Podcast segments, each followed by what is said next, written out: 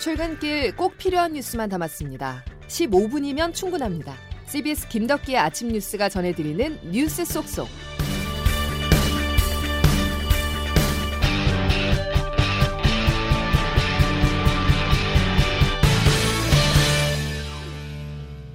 여러분 안녕하십니까? 12월 3일 김덕기 아침 뉴스입니다. 사상 첫 코로나 수능의 날이 밝았습니다. 전국 86개 시험지구에서 잠시 후인 8시 40분부터 2021학년도 대학 수학 능력 시험을 보게 되는데요. 코로나19 상황 탓에 시험장 모습도 예년과 많이 다릅니다. 학교 현장에 나가 있는 취재 기자부터 먼저 연결해 분위기 알아보겠습니다. 서민선 기자 전해주시죠. 네, 저는 지금 서울 종로구 경복고등학교 앞에 나와 있습니다. 조금 전인 오전 6시 30분부터 고사장 입실이 시작됐는데요.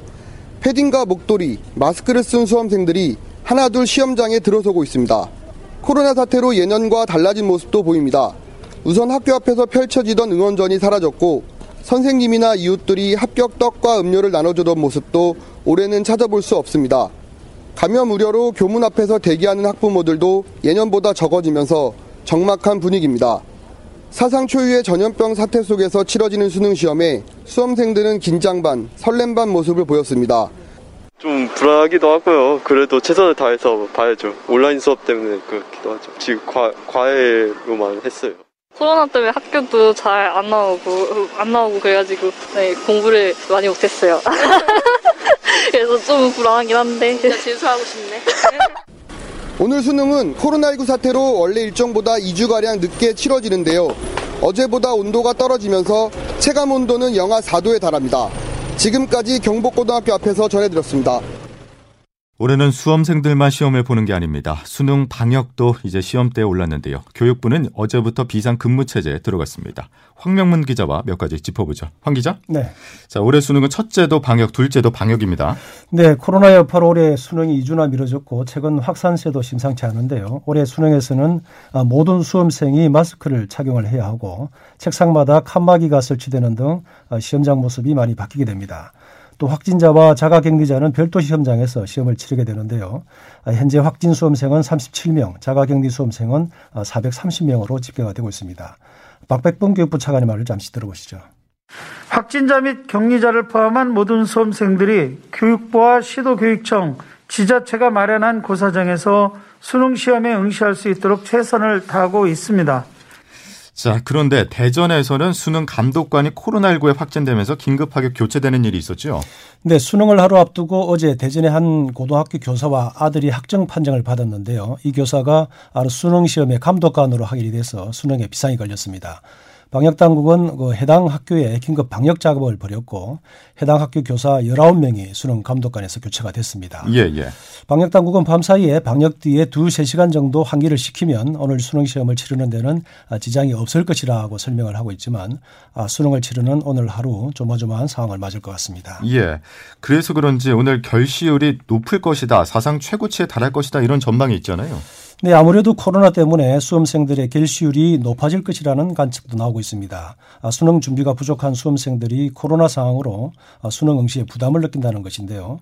여기에다 올해 수능 지원자가 49만 명으로 처음으로 50만 명 밑으로 내려왔고 재수생을 포함한 졸업생 비율이 27%로 높아서 아, 수능에서 졸업생 강세 현상이 이어질 것이라는 전망이 나오고 있습니다. 오늘 수능이 끝나면 곧바로 대학별 고사 등 어, 대입 일정이 본격화되는데요. 예. 어, 코로나 상황으로 대부분의 대학이 수시 전형을 수능 이후로 연계해서 이번 주말부터 어, 논술고사와 면접이 치러집니다. 예, 예. 수능 성적 발표가 오는 23일, 또 수시 합격자 발표일이 27일입니다. 곧바로 내년 1월 7일부터 대학별로 정시 모집 원서 접수가 시작이 되는데요. 올해 수험생 자체가 줄었지만 대학 입학 예, 모집 인원이 크게 줄지 않아서 대입 경쟁률이 다소 하락할 것이라는 전망이 나오고 있습니다. 예.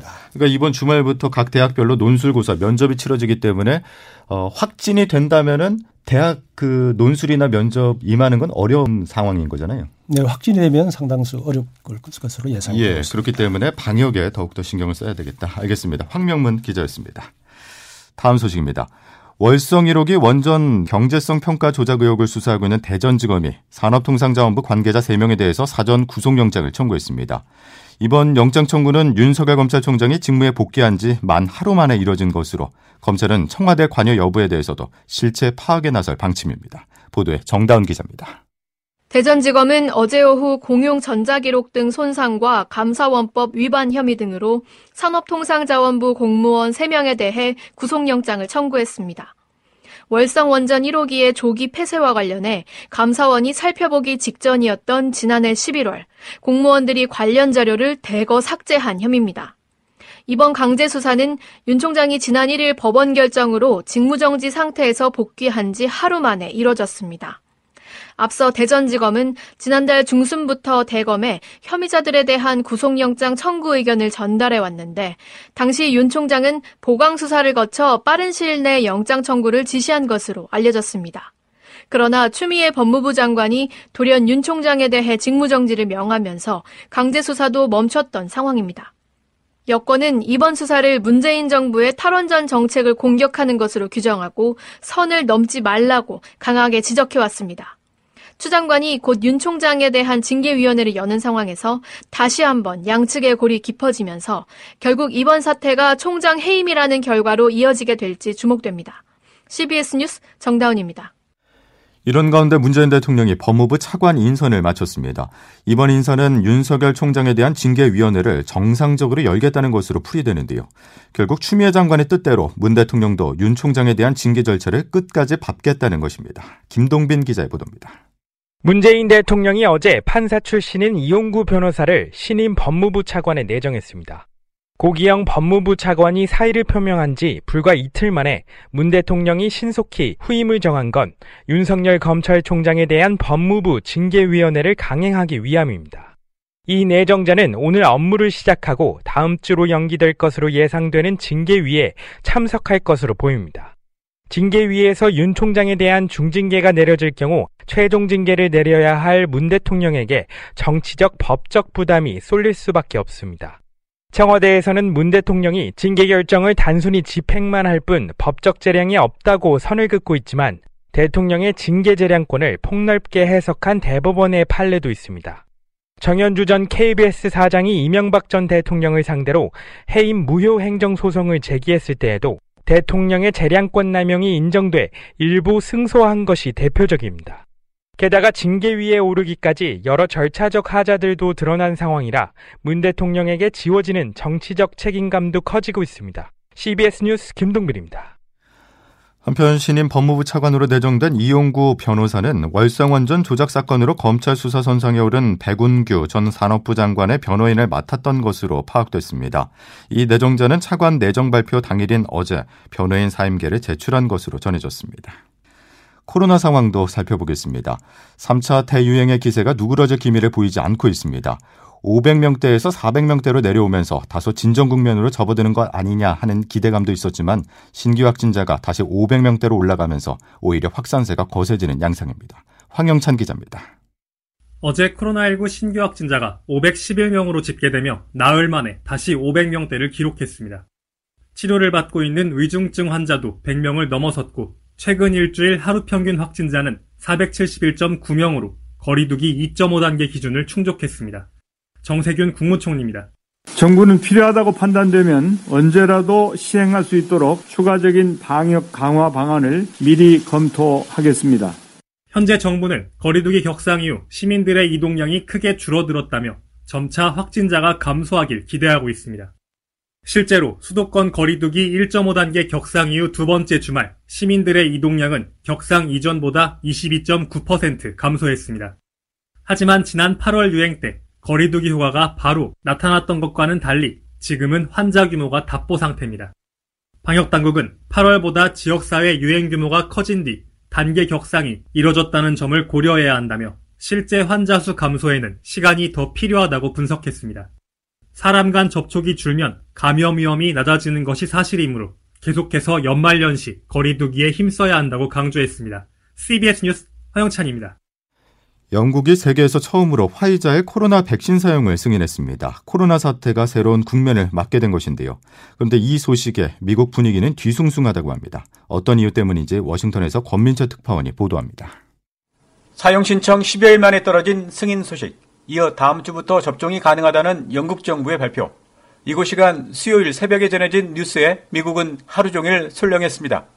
승인 관청인 FDA 국장이 어제 백악관에 불려간 것도 영국에 선수를 빼앗긴 때문이라는 관측이 나왔습니다. FDA는 오는 10일 첫 자문회의를 소집한 상태. 너무 한가한 것 아니냐는 비판 여론이 많습니다. FDA는 백신 심사 과정이 영국과 다르다고 항변적입니다.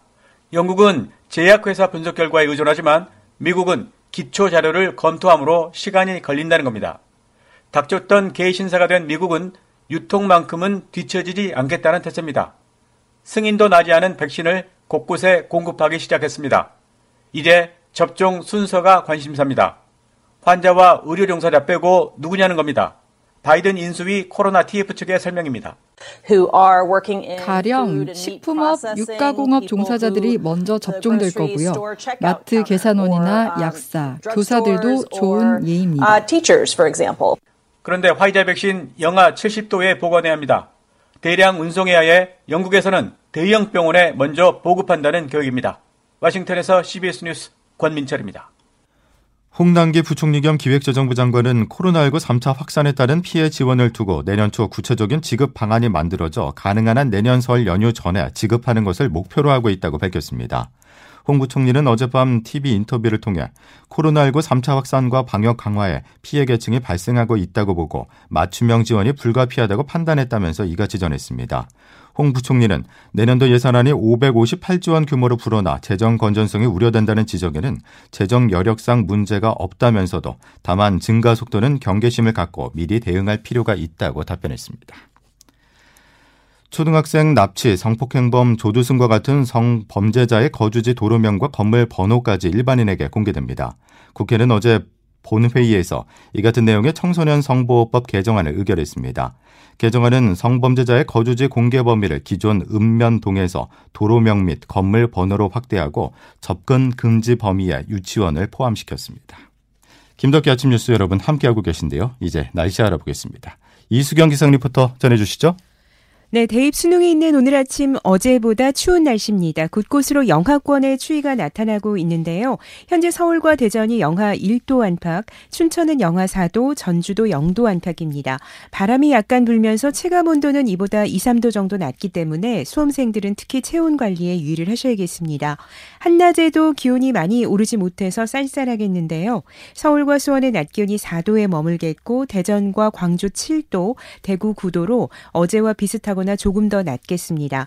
현재 전국적으로 대체로 맑은 날씨를 보이고 있는데요. 다만 앞으로 1시간 이내에 호남 서해안에는 산발적으로 빗방울이 떨어지거나 눈이 날리기 시작해서 오늘 낮까지 이어지겠습니다. 한편 대기 중에 미세먼지 농도는 이 보통 수준 이하로 오늘도 공기질은 좋은 편 이지만 날씨가 상당히 건조합니다.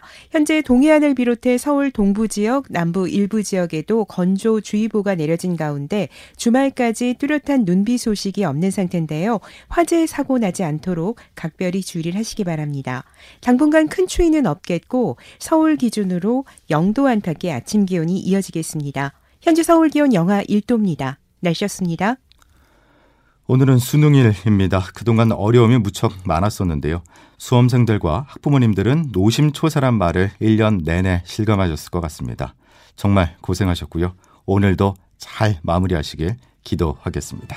자, 목요일 김덕기 아침 뉴스 여기까지입니다. 내일도 필요한 뉴스들로만 꽉 채워드리겠습니다. 고맙습니다.